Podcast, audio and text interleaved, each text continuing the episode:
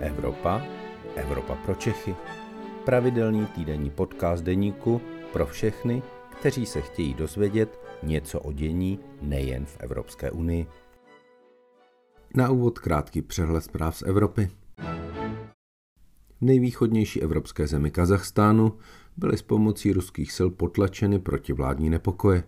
Tisíce lidí bylo začeno a velký počet lidí byl zabit. Předsedkyně poslanecké sněmovny Markéta Pekarová Adamová podpořila maďarskou opozici ve snaze porazit Viktora Orbána v dubnových volbách. Nepochybně zaujala z pohledu Česka správný postoj, ale problematicky ho dala najevo, protože je jedním z ústavních činitelů Česka. Zemřel předseda Evropského parlamentu italský socialista David Sassoli. Český premiér Petr Fiala vyjádřil svoji účast a soustrast jeho rodině. Dobrý den, mé jméno je Luboš Palata, jsem evropským editorem deníku a vítám vás u dalšího pokračování podcastu Evropa pro Čechy. Spolu s vámi tu také opět vítám svoji podcastovou partnerku Anetu Zachovou, šéf-reaktorku Euraktivu. Ahoj Aneto. Ahoj Luboši a dobrý den našim posluchačům. Jedním z největších problémů České republiky byl rozsáhlý střed zájmu bývalého premiéra Andreje Babiše podle rozhodnutí Evropské komise konečného vlastníka koncernu Agrofert, který se přenesl do mnoha oblastí, včetně zemědělství. Česká republika za Babiše změnila v zemědělské politice své postoje a vypadalo to, že půjde při vyplácení evropských dotacích na ruku největším pozemkovým vlastníkům v čele s Babišem samotným. Nový kabinet Petra Fialy to ale chce změnit. Aneto, mohla bys nám vysvětlit, v čem je ta hlavní změna? Tak jistě, abych se vrátila tak trochu uh, zpátky v čase, tak vlastně uh, ta česká zemědělská politika byla vždycky tak trochu nakloněná těm velkým hráčům a vlastně za dob tedy vlády Andreje Babiše a také ministra zemědělství Tomana, tak vlastně se ta role a ten, ta důležitost a i ty dotace pro ty eh, velké agrární podniky zkrátka navyšovaly. Eh, to, co teď se má stát, ta změna, o které jsi hovořil, eh, tak je to, že zkrátka na ty dotace, které tedy čeští zemědělci čerpají přímo z evropského rozpočtu, vlastně velká část evropského rozpočtu dotuje evropské zemědělství, tak ty dotace mají být takzvaně zastropovány. To zastropování znamená, že pokud tedy eh, nějaký zemědělec, nějaká firma během roku eh, by měla mít třeba nárok na eh, více než 100 tisíc eur, tedy nějakých třeba 2,5 milionu korun ročně, tak v ten moment se jí ta podpora, řekněme, zastropuje, zablokuje a už nad tento rámec nebude moci více čerpat. Ono to dává smysl v tom, že zkrátka v současné době ty farmy dostávají peníze z evropských fondů eh, takzvaně na hektar. To znamená, čím větší rozlohu oni mají, tím více peněz zkrátka mohou dostat. Eh, samozřejmě, že tam eh, ty platby jsou i nejen tyto, řekněme, platby na hektar, ale jsou tam i takové ty dotace třeba na pořízení nového traktoru nebo na opravu stáje nebo na opravu chléva. Eh, každopádně tyhle ty přímé platby, jak se jim říká, tak jsou pro zemědělce hodně důležité a je pravda, že ty čeští zemědělci si na ně zvykli. Zvykli si na to, že mohou z těch evropských fondů inkasovat ročně eh, miliony, eh, desítky milionů, jako je třeba případ Agrofertu. A teď tedy mají mít nastavený ten strop. To je jedna velká změna. A ta druhá změna, tak ta spočívá vlastně v tom, že Evropská unie tlačí členské státy k tomu, aby více podporovali ty malé zemědělce, ty malé rodinné farmáře. Takže co by česká vláda teď chtěla udělat, je to, že zkrátka eh, část těch peněz vynahradí přímo těm malým, těm malým eh, farmářům, těm malým statkářům a tím je tak trochu zvýhodní oproti těm velkým. A to se samozřejmě těm velkofarmářům nelíbí. Je to tak, že se tím Česká republika zařadila do nějakého hlavního proudu v Evropské unii, že jsme se prostě eh, stali takovým trochu normálnějším státem z pohledu eh, zemědělství? Ještě se to nestalo, ještě tady to není odsouhlasené stále o tom zastropování nebo té větší podporu těm, těm malým zemědělcům panuje debata. Nicméně i Evropská unie je v tomto poměrně rozdělená. Občas tam zase vidíme takovou tu, eh, řekněme, západo-východní linii, kdy zkrátka ty státy, eh, ty novější členské státy, tak jsou eh, zvyklé na to dotování a skutečně snaží se brát z toho evropského rozpočtu co nejvíce peněz a nějak to neomezovat. Zatímco ty třeba západní země tak bývají v tomhle trošku řekněme, zodpovědnější a snaží se eh, spíš je třeba těm zemědělcům dávat uh, také peníze, ale spíše třeba dotují jako z národního rozpočtu. Nevyužívají třeba tolik ten rozpočet evropský. Každopádně, řekněme, ten trend toho, té podpory těch malých farmářů oproti těm velkým, ten v Evropě je značný.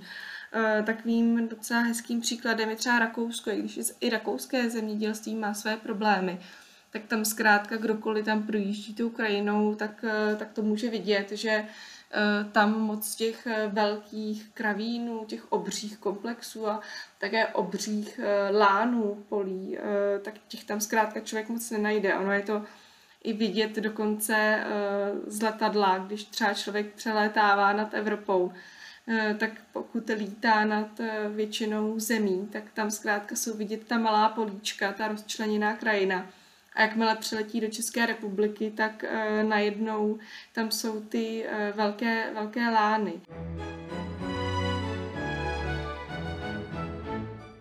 Luboši, uh, můžeš říct něco víc o tom, či, proč je vlastně ta, to české zemědělství v Evropské unii takhle, takhle výjimečné, i když ne úplně po té pozitivní stránce?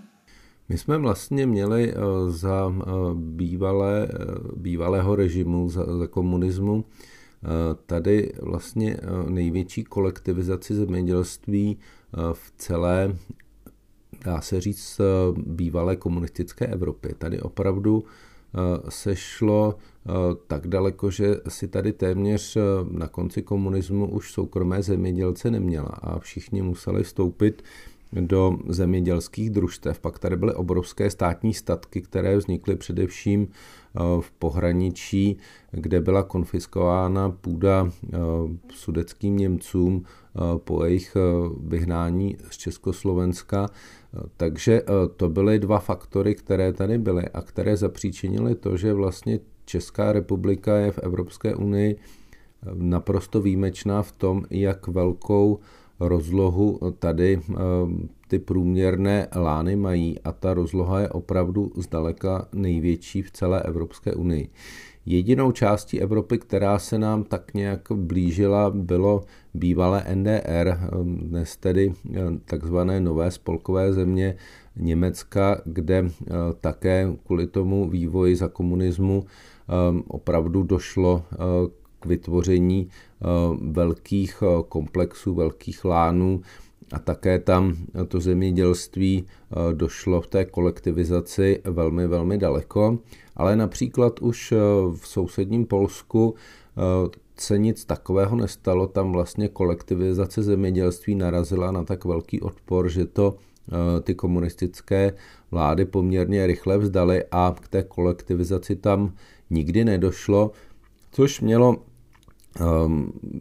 trochu význam v tom, že uh, v Polsko opravdu i z toho letadla vypadalo podobně jako mnohé západní země, jako například uh, Rakousko nebo Německo, ale uh, byla, byl tam problém, že ty malá, ta malá políčka soukromé zemědělce sotva um, uživili, takže když jsem tam v těch 90. letech jezdil, tak opravdu situace polského zemědělství byla velmi složitá a e, vlastně tam byl problém, že mnoho z těch e, polských e, zemědělců bylo na opravdu velmi nízké sociální úrovni.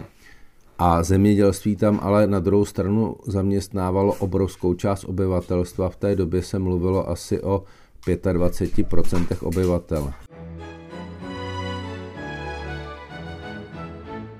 A ne to největší čeští farmáři ale tvrdí, že nové kroky České vlády Evropské unie zdraží potraviny. Je to podle tebe tak? Já si myslím, že tohle nebude ten případ. Eh, jak už to tak bývá, tak ono vždycky se dospěje k nějakému kompromisu a já nevěřím tomu, že by eh, Česká republika, ministerstvo zemědělství chtělo samo v sobě a samo tomu, eh, řekněme, odvětví podřezat větev. To, to rozhodně ne. Já si myslím, že tam, nebo teď to vypadá, že tam dojde ke kompromisu ve stylu, že budou zastropovány takové ty Eh, investiční dotace, to znamená, že eh, zemědělci třeba, když se budou pořizovat eh, nějaké to nové vybavení, tak zkrátka nebudou moc čerpat neomezené stovky miliard, ale budou si moc vzít jenom nějaký menší počet těch financí.